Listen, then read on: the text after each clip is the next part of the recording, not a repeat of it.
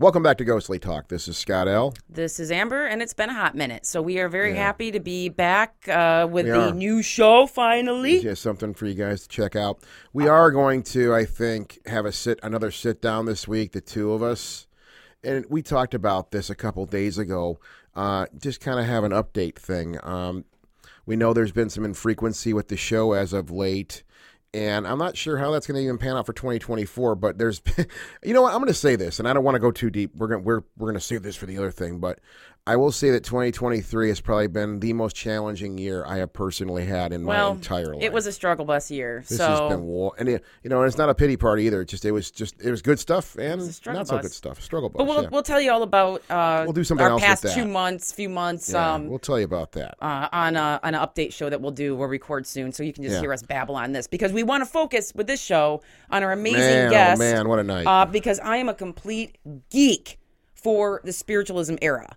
And as I said in the show, I'm always shocked at how many people are not familiar or at least not more familiar with this era because everything that we look at right now as paranormal investigators or people interested in the supernatural like if you love seances if you if you've ever done ghost hunting um it just just how we view the paranormal all comes from this era where seances were born and mediums and Ouija oh, boards it's- yeah, and we- and all of that yeah. it's still with us today from this movement we mentioned that in the show. I think that's kind of where we both cut our teeth at was you know reading some of these old these old spirit photography books or and stories of course too.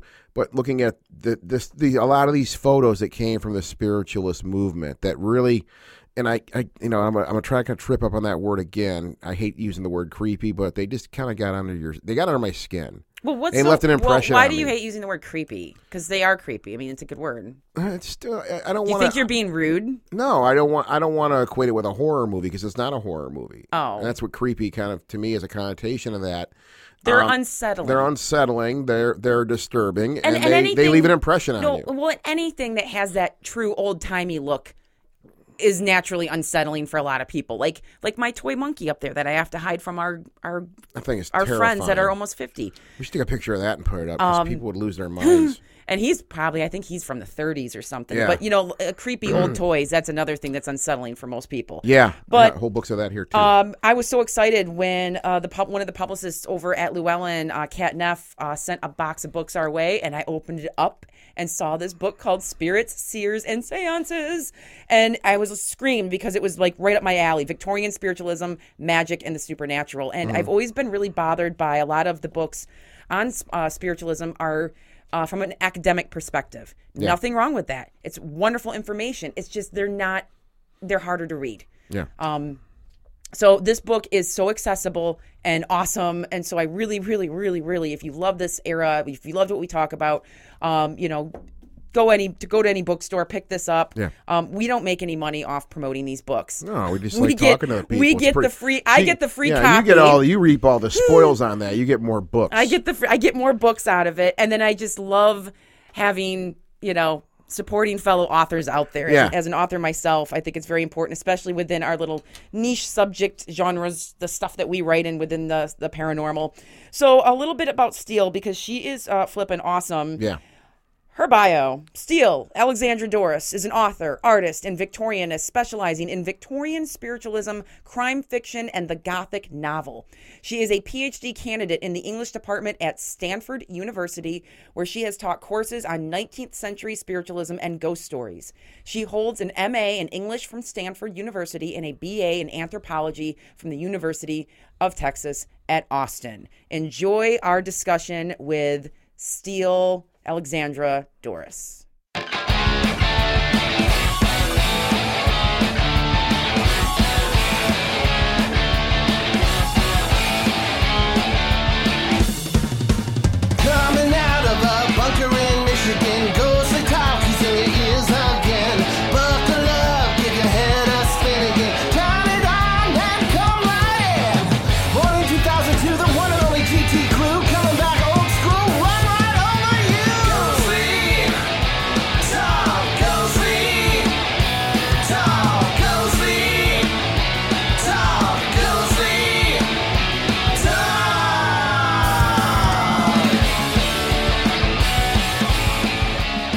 Talk about one of my absolute favorite topics tonight. I could talk, I could do like an entire year long series on the whole spiritualist era, uh, the Victorians. I This just, is your favorite It thing. is my favorite thing. And while I was doing a lot of my talks uh, this October, Yeah. uh, because I talk about the Michigan spiritualist scene because we were a big deal in the Midwest. So Battle Creek was like the little kind of spiritualist. Um, uh, what, what's the word I'm thinking of? Not Community no, no, no. Um, scene. well, yeah, kind of scene. Scene, man. Why am I blanking on the word? Doesn't matter. Whatever. Yeah. The the main place for the Midwest. Um, It's a was- spiritual hub. yeah, that whatever that works. Uh, for uh, Trying here. spiritualism and every lecture I would go to, and a lot of them were library people, Mm-hmm. um, intelligent crowds. I would look at them and say, "Are you familiar with spiritualism?" And sometimes not one single person would raise their hand, which just like over. Mm-hmm. boggled my mind that more people don't know about this era, especially if they're interested in the paranormal. So, with us today on this show is Steele Alexandra Douris, and we're going to be talking about her new book, Spirits, Seers, and Seances Mm-hmm. Victorian Spiritualism, Magic, and the Supernatural. Welcome to the show, Steele. I could seriously, like I said, talk about this for like a year with you. Thank you so much for having me on. Yeah, thanks for taking some time to talk to us, Yeah. Steele. We really appreciate it. Yeah. So we have to get into um, basically, I, we got to give the listeners some little context and good old fashioned 101. So, can you give us a little definition of just who were the Victorians and what was the whole start of the spiritualist movement? Like, what brought this on? Absolutely. So the Victorians, the narrowest definition of the Victorians would be the people who lived under the reign of Queen Victoria from the late 1830s to the year 1900. Um, in the book, I use kind of the term transatlantic Victorianism. So obviously, in the 19th century, you know, North Americans, they weren't living under the reign of Queen Victoria. But because culturally there was so much back and forth, you know, they read each other's literature. The UK and the US really influenced each other a lot. Um, a lot of Victorianists will talk about a kind of transatlantic Vict- like cultural rather than political Victorianism. And so in the book, when I talk about the Victorians, I'm using a slightly broader definition and I am sort of tossing the North Americans in there as well, even though they weren't ruled by Victoria. Um, and I'm basically talking about um, you know, anyone in North America or the UK um, who was alive basically between 1837 and 1900. I had to look that up today because I was like, why? I mean, we weren't British. Why do Americans just say Victorian era? And then that, just like what you said, like just that cross kind of cultural um, buddy buddy system that we had going on uh, back then. Um, uh, that's just, that was like, yep, okay, that makes perfect sense. So now the spiritualist movement. This is Right. a, this is such a fascinating era because a lot of people that um, are into the paranormal these like now into paranormal investigation um, have maybe met with a, a medium or participated in a seance a lot of how we view and perceive the supernatural now goes all the way back to this era so what was the spiritualist movement and how did it begin Absolutely. So the spiritualist movement is one of those things. There were a lot of factors that kind of set the scene for spiritualism that were kind of brewing in, in the you know first few decades of the 19th century. But spiritualism is one of those movements that has like a very a very specific um, date that people tend to associate with the, its beginning. You know, and it's typically dated to 1848 and it's dated actually to the United States. It started in North America and then sort of um, crossed over to the UK. It was sort of imported, um, and it's typically it's uh, comes out of Hydesville, New York, so upstate New York, a region that at the time they referred to sometimes as the burned over district because it had been the center of a lot of kind of uh, religious revivals and a lot of sort of spiritual upheaval and very strong um spiritual groups had kind of moved through. And so there was a lot going on religiously and spiritually in upstate New York and the surrounding regions in the 1830s and 1840s and there were some groups in the area you know Quakers. There were different sects who were interested in kind of the idea that people received messages from spirits or messages from angels. There was also like a mystic, an 18th century mystic named Swedenborg, and he his writings were very influential after his death. And there were Swedenborgians as well um, in in North America at the time, and they were also interested in this idea of receiving messages, often more from angels than from the spirits of the dead. Uh, but what happened in 1848 is uh, this family, it's, you know, a really, you know, frequently told tale by now, but the Fox family, which included two daughters, Maggie and Catherine, uh, moved into an old farmhouse that already kind of had a weird reputation in in Hydesville, New York. And they began very quickly, the daughters began reporting that they were hearing kind of some of the same noises that a family before them had reported hearing in the house. They were hearing knocking sounds, rapping sounds, weird noises. Um, and the daughters, over the course of time, began experimenting with, they sort of were convinced that there was some entity in the house and they wanted to experiment with communicating with it. And at, at a certain point, the mother and father began to also hear noises as well. And then the entire neighborhood got involved and they sort of started devising a system to communicate with what they thought was this entity in the house. So it started with just kind of yes no questions, and they were listening for knocking or rapping. And then people started listing um, the letters of the alphabet out loud, and they would kind of wait to hear a knock, and then they would start over again. And so using that system, words would be spelled out. And so basically, one of the things that was really, you know, striking about that specifically was that the spiritualists really emphasized like sort of a back and forth communication. So it wasn't just like, oh, you go to sleep and you have a dream. A dream is sent to you by an angel or a spirit or something like that. They really believed in this kind of almost a conversational style, like a back and forth. Um, and so, as news of the Hydesville rappings, which is what they called them at the time, really spread throughout the area and then internationally, people began to experiment with holding their own. They called them at the time like sittings or circles and then eventually they started using the term seance uh, but their own like communication sessions basically with the spirits and that is what we traditionally think of as spiritualism that kind of like sit down and have a session have a conversation. Um, and then the other hallmark of spiritualism i would say that really distinguishes it from like the quakers and the swedenborgians and some of the groups before that is that it they had this sort of philosophy about spirit communication that essentially pretty much all people have some inherent mediumistic talent some people are much more talented than others, uh, but that any person kind of can cultivate the ability to become mm-hmm. more mediumistic. And so they really, rather than like telling people to sort of look to like spiritual elders in their community, they really emphasize the idea that like, you know, you could go to a seance, have an interesting experience, and then go home and try it yourself with your family. and so that I would say is like really yeah. that was unusual. and that really marked kind of the the spiritualist movement. Yeah, that DIY um, kind of spirit, uh, you know, do it yourself, talking to the dead. I mean, I feel like too. That's why like the Ouija board, which was born around this era, around like like 1891, gets patented, and people can now bring. You don't even need the the medium anymore as your intermediary between this world and the next. You can just have this piece of wood with two exactly. people sitting there. You know, it's like becoming more and more accessible uh, to everybody to talk to the dead.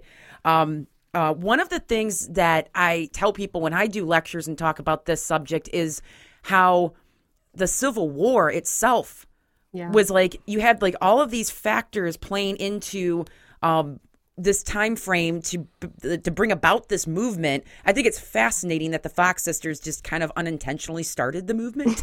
Like yeah. just two little kids maybe maybe just kind of pranking everybody taking it too far. Who knows? I like always try to be open-minded with spiritualism because there there is which i want to get into that a little bit later in the show but there is of course so much fraud within yeah. spiritualism and and within the supernatural no. today. Yeah, Scott. Yeah.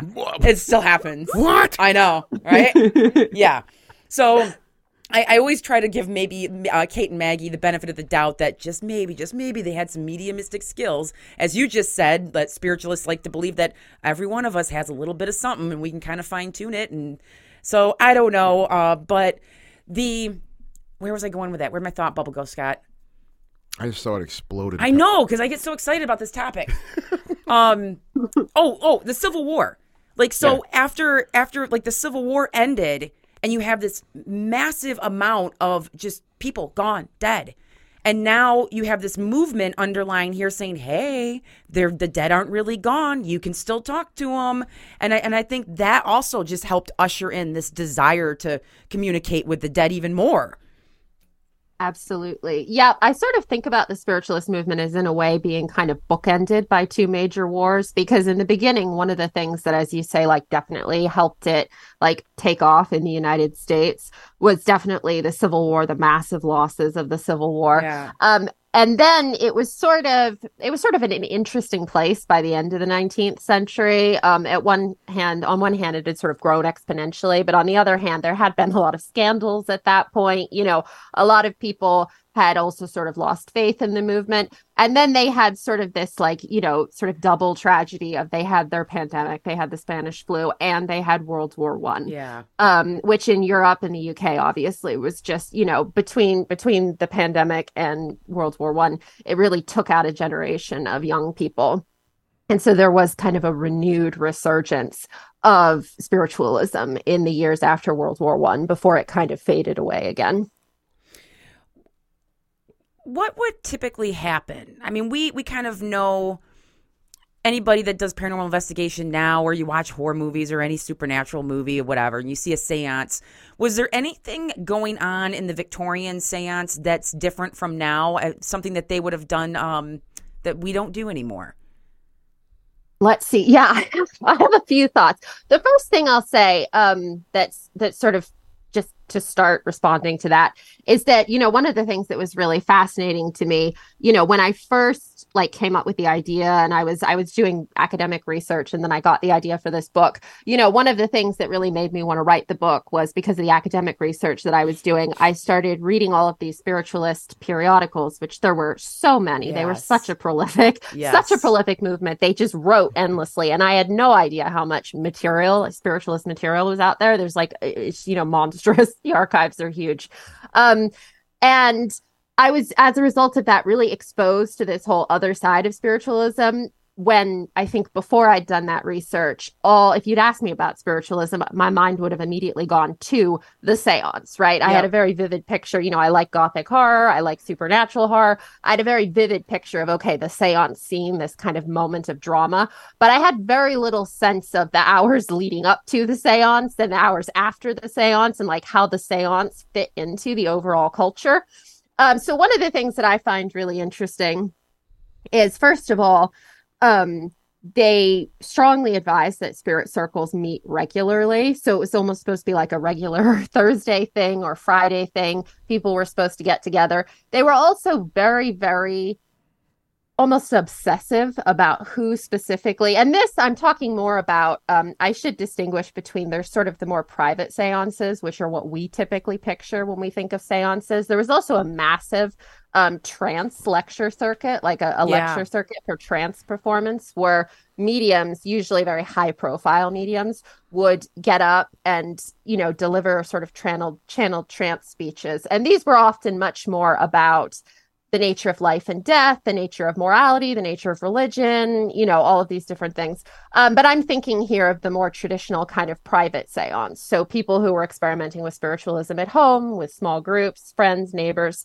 Um, so there, there was a lot of emphasis on having the right people at the seance. So it was recommended that they had they had all kinds of recommendations about what would you know what made up kind of the right balance for a séance they recommended a lot of times an even number of people. They were also very interested a lot of times in kind of like you know um even numbers of men and women. Um and then they were also actually they advised against having too many strong mediums present. They were actually thought because they they had an understanding of mediumistic capability that was sort of rooted in kind of a magnetic theory. So they believed that certain people had um, sort of an innate negative magnetism, and those were the people who were more likely to be mediums. And then other people were sort of positively magnetized. And I can talk more about that's all coming out of theories, 18th century theories of like mesmerism Yeah, and animal yeah. magnetism. So that has like a very old history.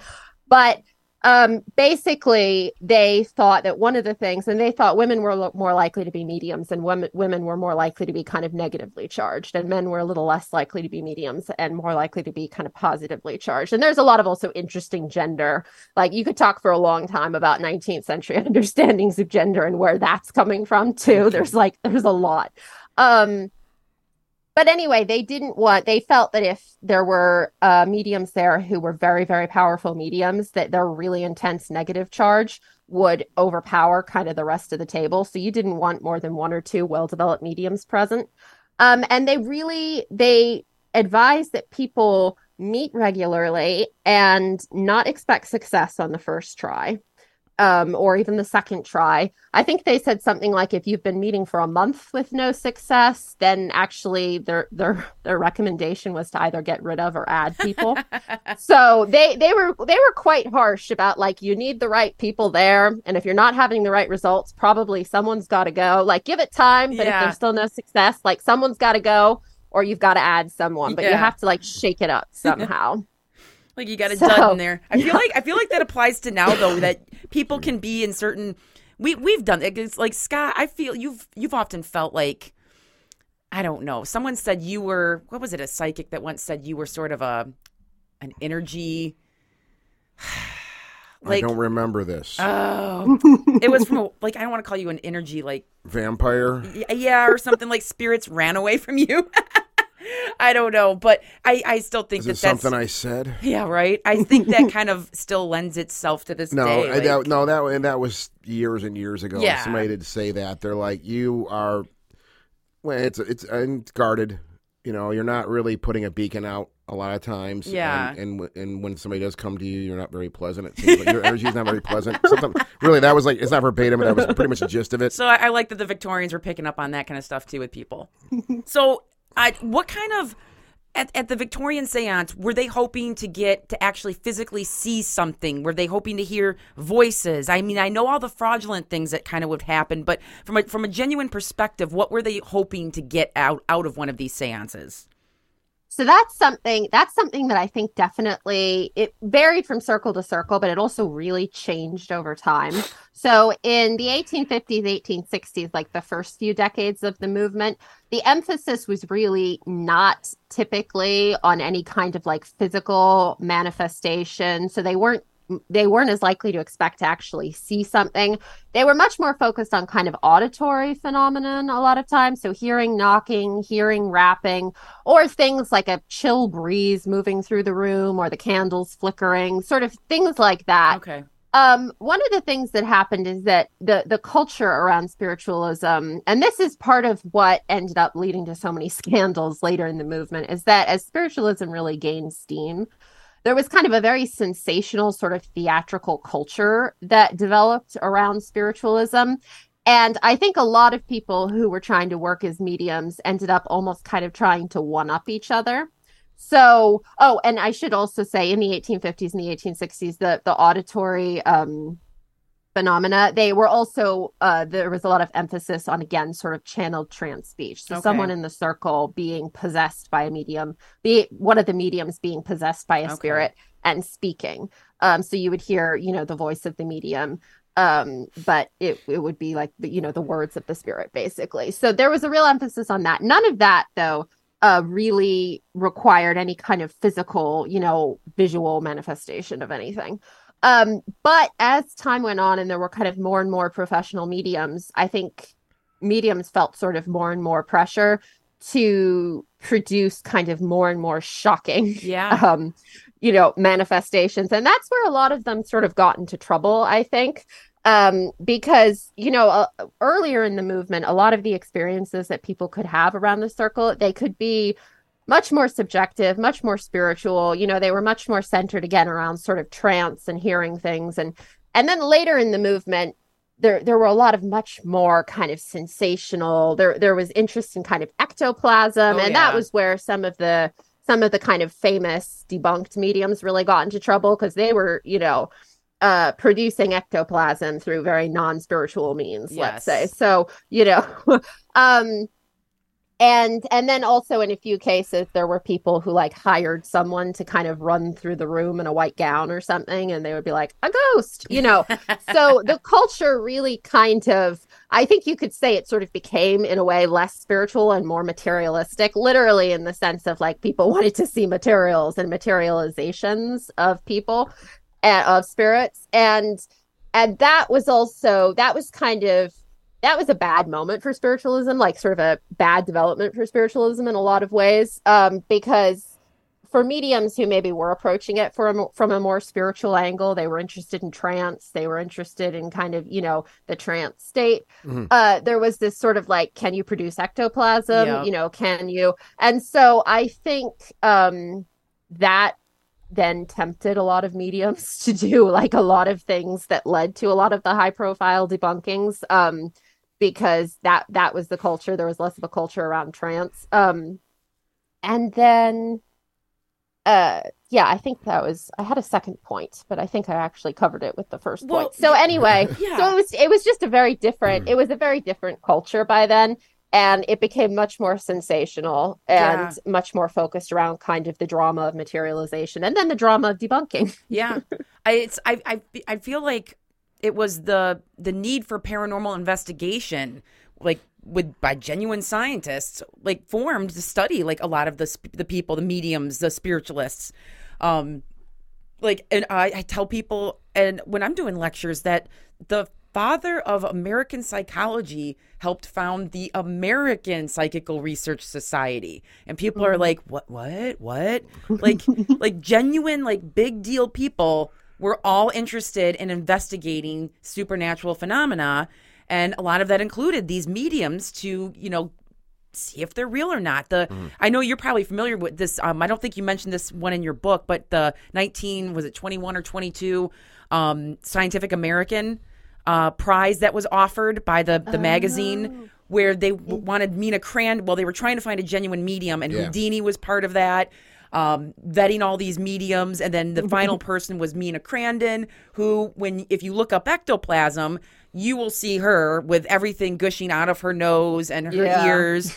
And then of course she got involved with kind of like like a little romantically involved with some of the science guys. So you know it was like one of these things where you're like oh god no wonder they want to give her the prize so bad um and and she honestly i mean i'm not being crass like she would also let them inspect every part of her body and hide ectoplasm and other Well, yeah, I was gonna parts say, of your uh, body that you, know- can let it fall out of Troy talked about that He in did. depth in one of his lectures years ago. I remember Yeah. he talked about that, and yeah, that was part of the. Yeah. like, it's yeah, it's everywhere. yeah it's it's uh so it, i mean You know, and not to cut you off, Amber, but Yeah.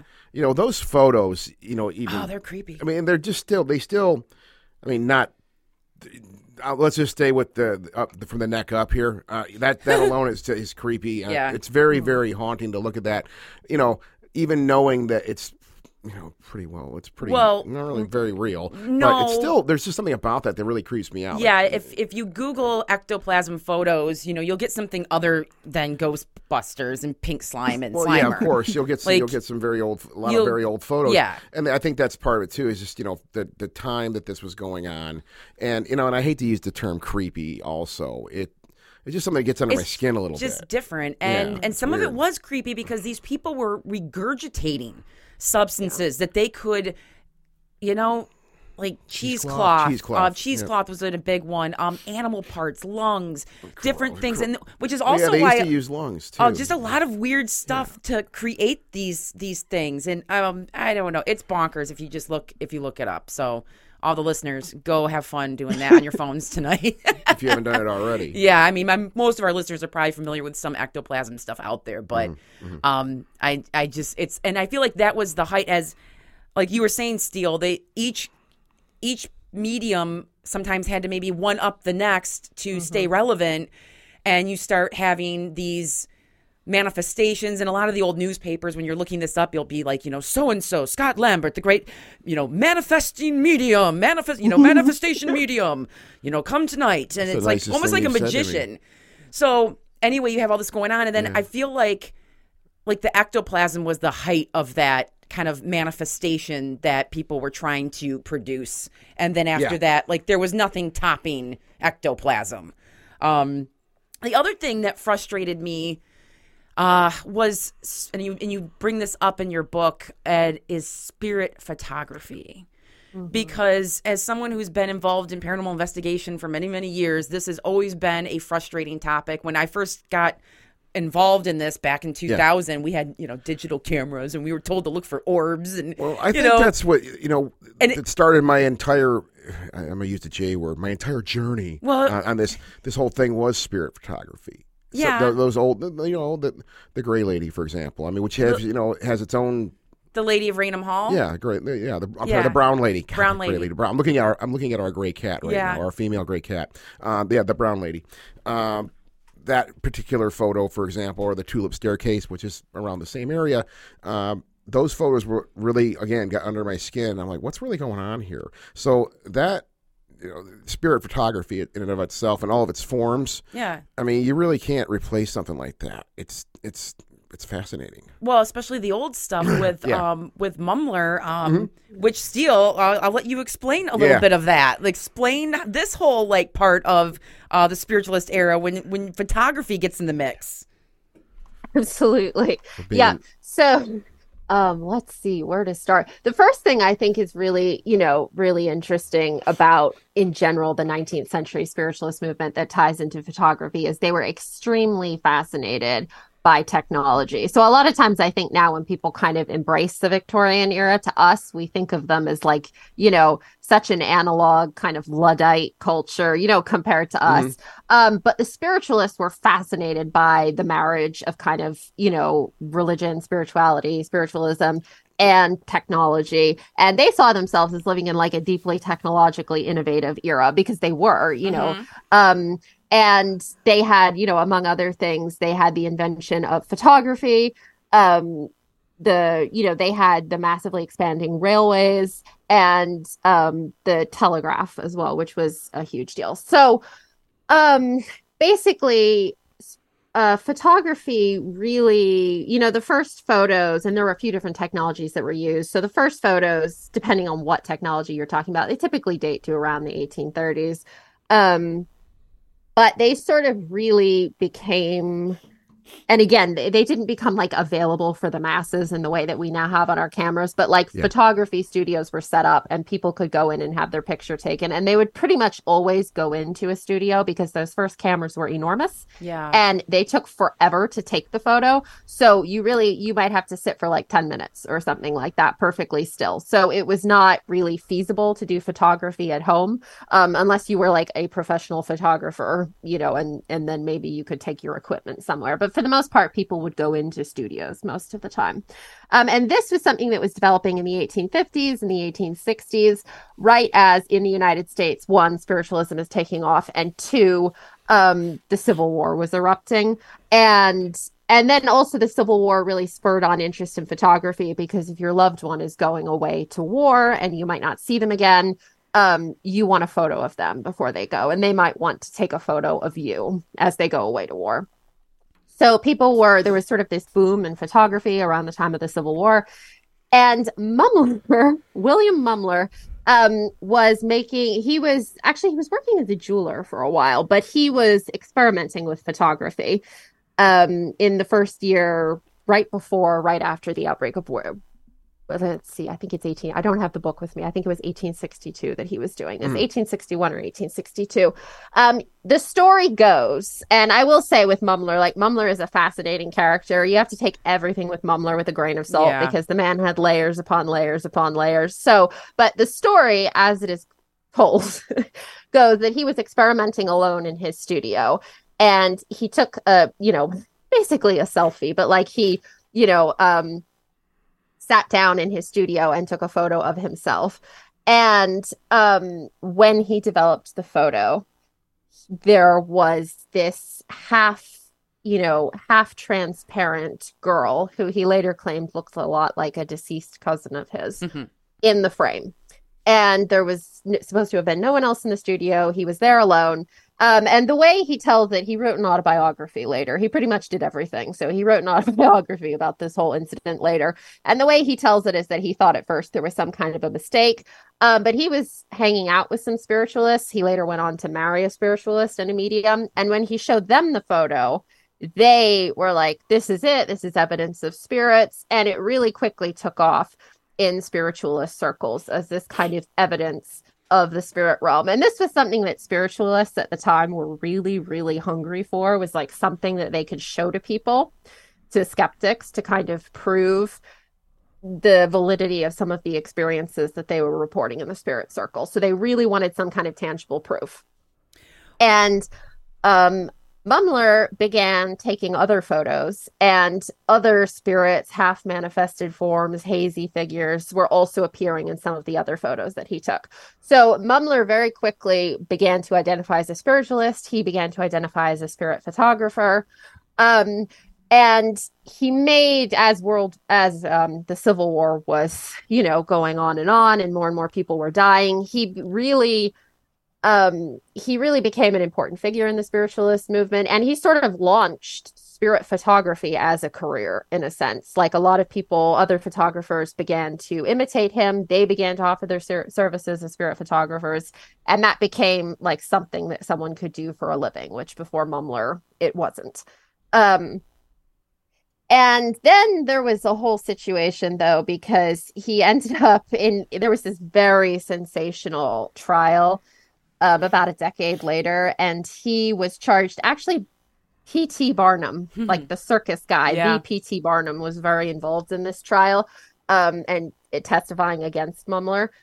But Mumler was charged essentially with fraud. A lot of witnesses were brought in, kind of for and against. So there were a lot of people who were really convinced that, you know, Mumler was the real deal. A lot of people who were convinced he was defrauding people. They had trouble figuring out if he was tampering with the photographs, how exactly he was doing it. So ultimately, the charges did not stick. Um, but it was kind of a very complicated and scandalous chapter for him and he's sort of he's very well known like the mumler trial is a very well known 19th century trial. So yeah. Oh and i should say the last thing about mumler one of the photos he took that no one has been as far as i know last i checked no one has been able to figure out if it was tampered with how it was tampered with um, is he took a photo of abraham lincoln's widow in the years following the assassination of Abraham Lincoln. And there's sort of a ghostly, you know, a ghostly Yeah. figure of Abraham Lincoln in the frame. And as far as I know, last I checked, no one has been able to figure out like if if that would like what tampering method was used for that photo. So that's Mumler. that's and that's the photo I I always show people right away because they recognize Mary Todd Lincoln and she's in her like I think she's still in kind of her Victorian mourning Yeah, like, like, black Oh, yeah. black, black uh, gear, yeah. And then with the Pete big, with- the big headpiece. well, P.T. Barnum, even though I will give Mumler credit, Mumler's version was much better. But P.T. Barnum even said, you know, here's a photo of my head, and here's Abraham Lincoln right behind me. See, I can do it too. Now, his wasn't as good.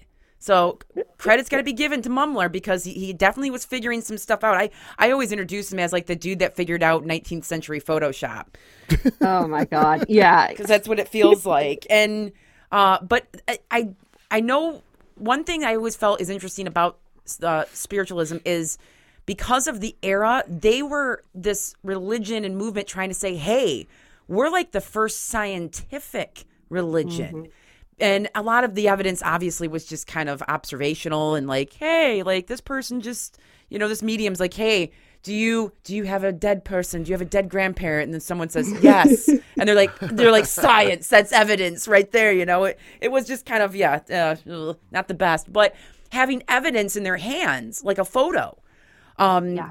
or having some kind of physical manifestation, you know, is further evidence. And and you have all this stuff going on during this time where you have the Industrial Revolution, you got like s- you know what's the guy I forget his name right now who figures out like boy you you have germs on your hands. You just need to wash your hands. And like germ theory Yeah. starts to like Yeah. save people's lives. And all of this this med- this medical advancements all of these things um, are just kind of playing into this also being a potentially scientific thing which i think is kind of cute how they thought that yeah. Yeah. Well, I think something else that's really interesting about that, because you're absolutely right. You know, there's this whole focus on like, you know, we're going to investigate the spiritual. Like the spiritual can be quantified. Let's try to do it, you know. Um, but also something that I think, and what's the book? Victorian Ghosts in the Noontide. It's an academic book um, by Vanessa Dickerson. That's right. One of the things she talks about, and that was an influential book for me when I was researching my book, um, is that for women during the 19th century, you know, women were really the backbone of the spiritualist movement in a lot of ways. Um, and for women in the 19th century, they were really barred from all of the other fields that you can think of Yep. that were sort of investigative, scientific in any way. You know, they were, and again, there were there, yes, there were some women, doc- like there were some women, right? But there were very, very few. For most women, you know, to be a scientific professional, to be a medical professional, it was just really out of the question for 99% of them. Um, and so I think one of the other things that's really interesting about this kind of, and this is something Dickerson talks about in her book, is that, you know, spiritualism offered this kind of intellectual or professional outlet for women who maybe would have otherwise been drawn to medicine or drawn to a more mainstream scientific field, but they did not have access to those fields.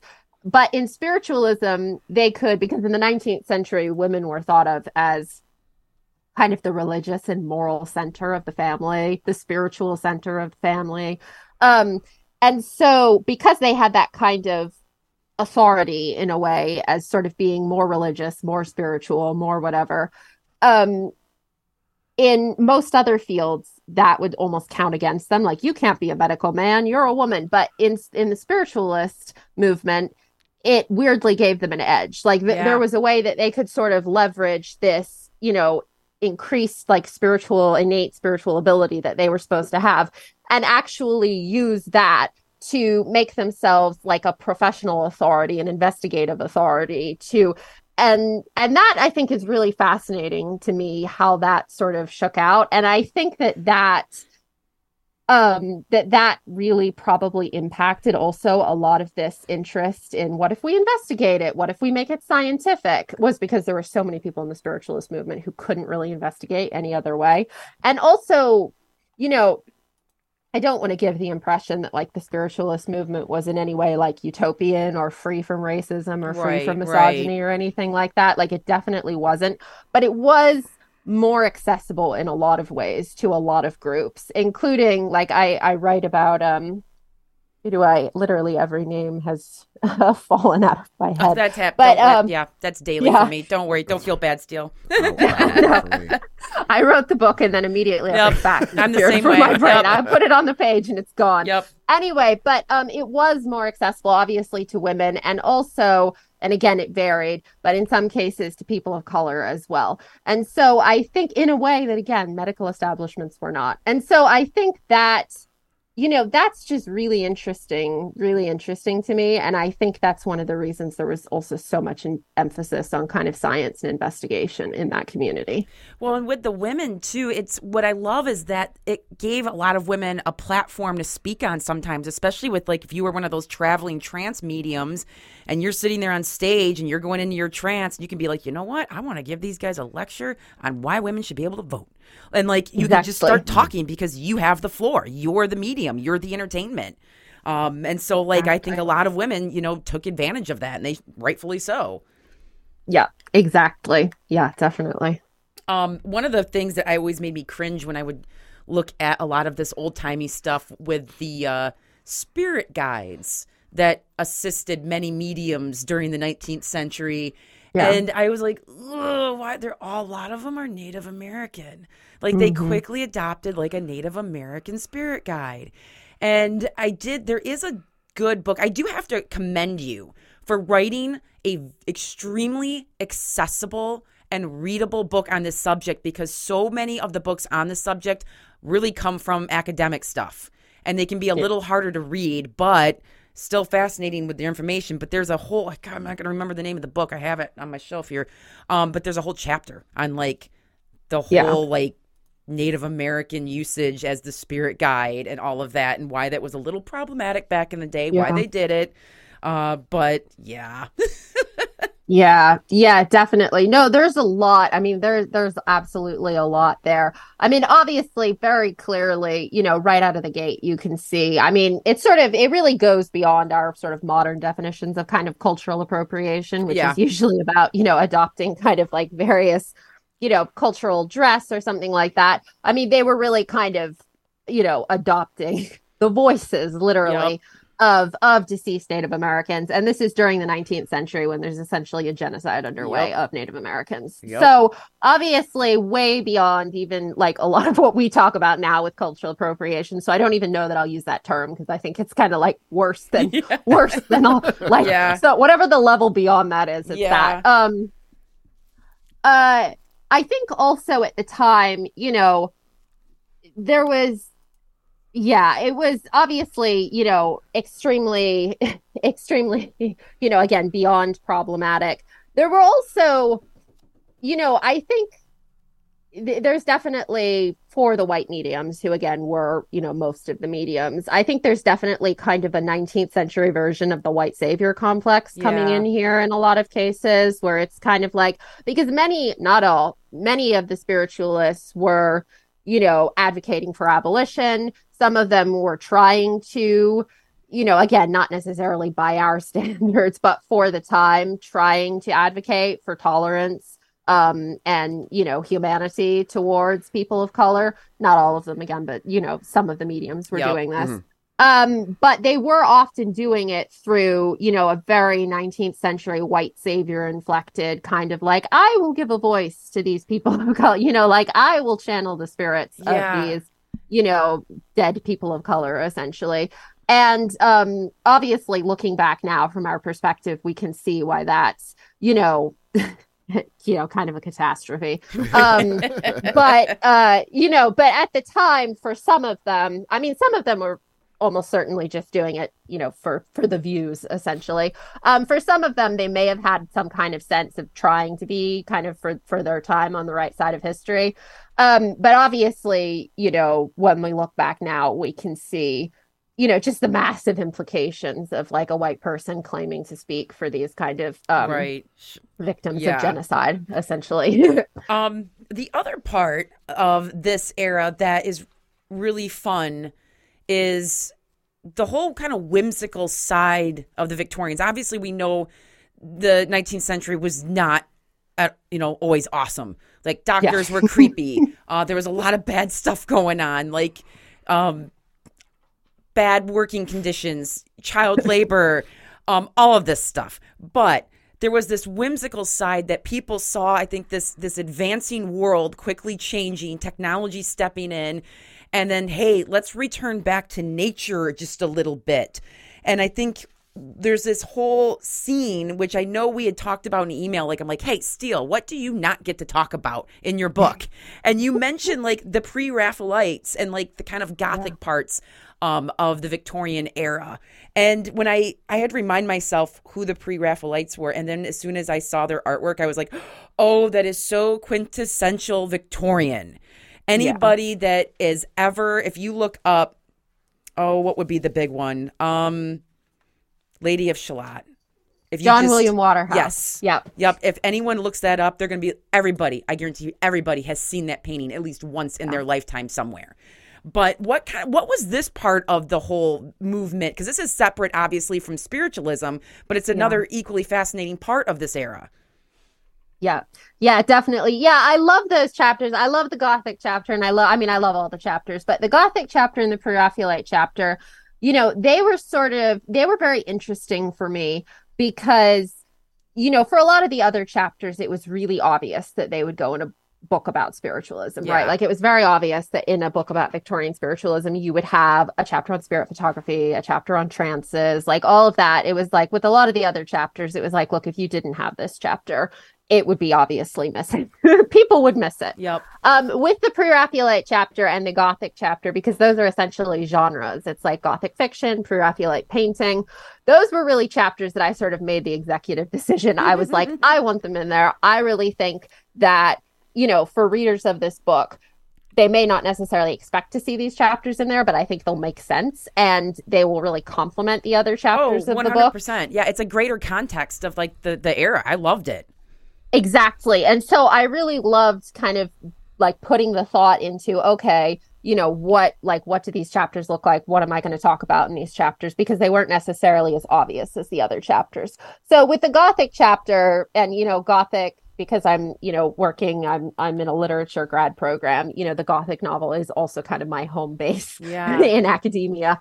Um, with the Gothic chapter, I think some of the things that were really fascinating to me, um, first of all, the emphasis in Gothic fiction on phenomena and on kind of whether you can believe what your eyes and ears are picking up in the environment around you. You know, the Gothic is a very psychological genre. And so there's all of this emphasis in like classic Gothic horror on like, if you hear a child laughing in an empty house, like, are you losing your mind? Is it haunted? Is there a child hidden in here somewhere? What's going on? Is it like your tortured conscience? You know, if you think about these kind of classic Gothic novels, there's often this like deeply psychological, like what's happening, you know, in this home, in this Gothic castle, in this haunted house.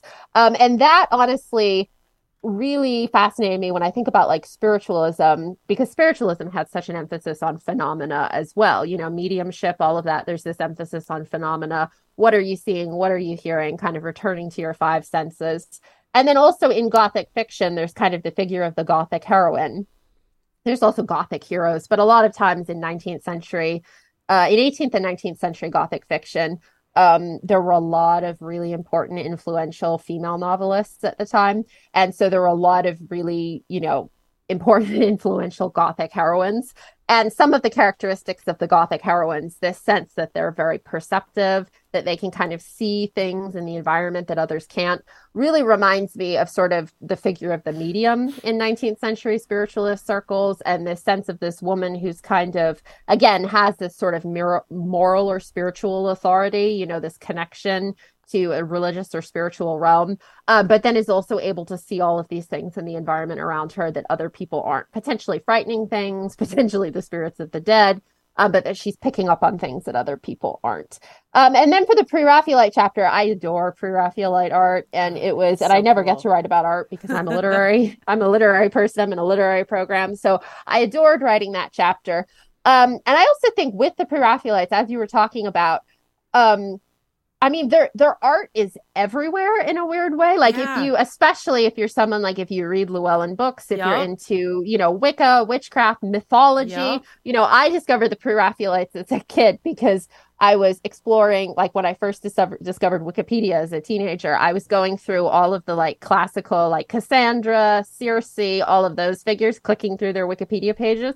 And at the time, for basically all of them, there was a pre-Raphaelite painting of that character as like the leading image on that page. And after seeing like 15 of them, I was like, all of these kind of look similar. And that was like, and then I found out that they were like all by the same six painters, basically, and they were all pre-Raphaelites. Um, but it's interesting because people don't, I, you know, people talk about them a bit more. There was a mini series about them a couple years ago but they don't necessarily well they definitely don't have the same like name recognition that like the impressionists do or something you know they Right, don't have right. that level of name recognition. Um but if you're a person who's interested in kind of mythology literature folklore fairy tales you know you've seen them. You've seen them everywhere. Um and so it was great getting to include them as well. Now it was cool because like I I was reminded about um because I'm an English major too, but like I haven't picked up like a good classic book in forever. And I was reminded about I, I totally forgot that um like Jane Eyre is considered an early gothic novel. Yeah. And I forgot, yeah, actually there is like a creepiness to it. There is that that eeriness, that otherness with um oh uh I want to call her Bertha, but I don't feel like they named her. That's because of Wide Sargasso Sea. Um the lady Oh, locked in the tower. Mason. yeah Yes. Yeah. Yeah. And so um anyway, just I yeah. So I forgot how much like I actually enjoyed that genre and how many women wrote in that genre. And Yeah. when you bring up too about how the goth the gothic novel and the quote cursed family or haunted home, like that Yeah. kind of concept and and the thing you feel that you should be most comfortable in becomes the things you're most scared of. Um, and I just like that kind of I don't know. Like now I want to go back and like pick up a bunch of gothic. Like I'm gonna have to go get some Anne, Rand- Ann Radcliffe and start reading again. I love it. Um, so you are working on a pretty awesome, awesome, awesome PhD because I went and looked at your uh, bio on your website, and you're actually writing your doctoral dissertation about women, crime, and forensics in three genres of Victorian popular fiction the Gothic novel, sensation fiction, and the detective story. I got to ask you, what is sensation fiction? Absolutely. So, sensation fiction, speaking of something I could talk about forever, um, sensation fiction was a very short lived but explosively popular genre of specifically like British crime fiction. And it was sort of sandwiched in right before it, it sort of originated basically at the same time as detective fiction, but detective fiction took a little longer to come into its own and then lasted a really long time. And sensation fiction was basically like it, it started in like 1858, ruled the 1860s, you know, really hmm. popular genre in the 1860s, and then was almost like out of favor by like 1873. Um, so crazy popular for a decade and then kind of just gone. Um, but sensation fiction was sort of similar to gothic fiction. Um, but one of the hallmarks, and I'll just actually throw out a couple of like well-known sensation, you know, I mean, sensation fiction in general isn't super well known, but like top top three kind of sensation novels. One would be The Woman in White by Wilkie Collins. Okay. Um, one would be Lady Audley's Secret by Mary Elizabeth Braddon. And then let's see, I also worked on Armadale, but um, what would another one be? Well, I'll I'll list for the third. I'll list Armadale by um, Wilkie Collins as well. Okay. He's my favorite. But um, so those are just examples of sensation fiction for people who are like, which you know, what's a sensation novel? But um, they were similar to Gothic fiction in that they tended to center kind of dramas in the home and intrigue in the home. Um, but they were also different because for Gothic fiction, kind of in the early 19th century and especially the 18th century, a lot of times Gothic fiction was very, um, you know, the villains were very othered. They were very kind of exotic. There was this sense of like, um, Gothic novels, early Gothic novels were frequently, and this changed in the 19th century, but early Gothic novels, especially in the 18th century, they were frequently set kind of long ago and far away. So you would have British authors in like 1798 writing stories set in like medieval French castles or something, or at a monastery in Italy in the 1500s or something like that. Um, and that was like it, it sort of lent it this scary spooky atmosphere but it also in a weird way was sort of comforting because it sort of suggested that all of these scary things were kind of happening like long ago in the past Yeah. far away Yeah. um and also frankly like you know for the time like in those catholic countries because Yeah. that was a big thing in the early that was a big thing in the early gothic novel um what sensation fiction did was it sort of brought a lot of these like dramas and whatnot um it brought it into the present day into like upper middle class and upper class like london british society. And very much there was this kind of sense of like the drama lurking next door. So your perfectly normal seeming neighbor might have you know all of these sinister things going on in their household. And sensation novels were also called bigamy novels because a lot of the sensation novel the popular sensation novel plots hinge on someone frequently a woman in in some of the better known uh, examples who has like a like sordid past and was married once before and has this whole like you know secret scary background. And then she sort of presents herself as like a young fresh-faced kind of virgin basically and then marries some unsuspecting lord and kind of becomes lady audley's secret is like this and becomes like lady of the manor. Um, but behind like her angelic face there's this whole secret and she's in it for the money and she's actually like terrifying and brilliant and frightening. Um, and so there was also a lot of anxiety around that time because there had just been a law passed to make divorce easier, which would have made bigamy less likely, not more likely, but it led to this, for some reason, this paranoia around bigamy. And that was around the time that sensation novels were taking off. So they were love kind of a weird, they were like a weird hybrid genre. Um, but and then they fell out of favor but some of those sensation novel characteristics about like actually sort of bringing the horror home to london and home to next door into this year uh, did sort of get absorbed back into the gothic genre. And you can see that like a few decades later if you think about like the classic gothic short story like dr jekyll and mr hyde like literally in there you have like this seemingly respectable like british middle class doctor guy who at night is like this depraved maniac who's running around like doing all of this violence to people. So that was something that really shifted as a result of the sensation genre and other cultural shifts at the time. You know it went from like this scary kind of you know in the early gothic novel the bad guy is like this mustache twirling like italian gentleman or something. And all of a sudden it's like the nice guy next door. Um and that was like a, a big transition in the genre at the time. I love it. Again, I could talk about this till the end of days. I could I could seriously take every single chapter out of your book and like spend like 2 hours on each one.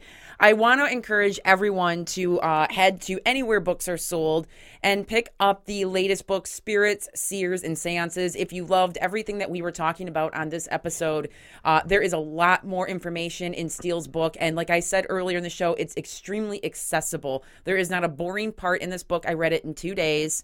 Um, and it would be a book that I will go back and just reference because it's so well written and like again accessible because i can't stress enough how many books on spiritualism are on my bookshelf right now that are very just much for the academic realm good information but like not a you know just sit down with a cup of coffee kind of read so um, thank you so much steele for spending Thank you, time with us going Yes, all over you. the place going all over 19th century victorian uh, realms with us and talking about this era.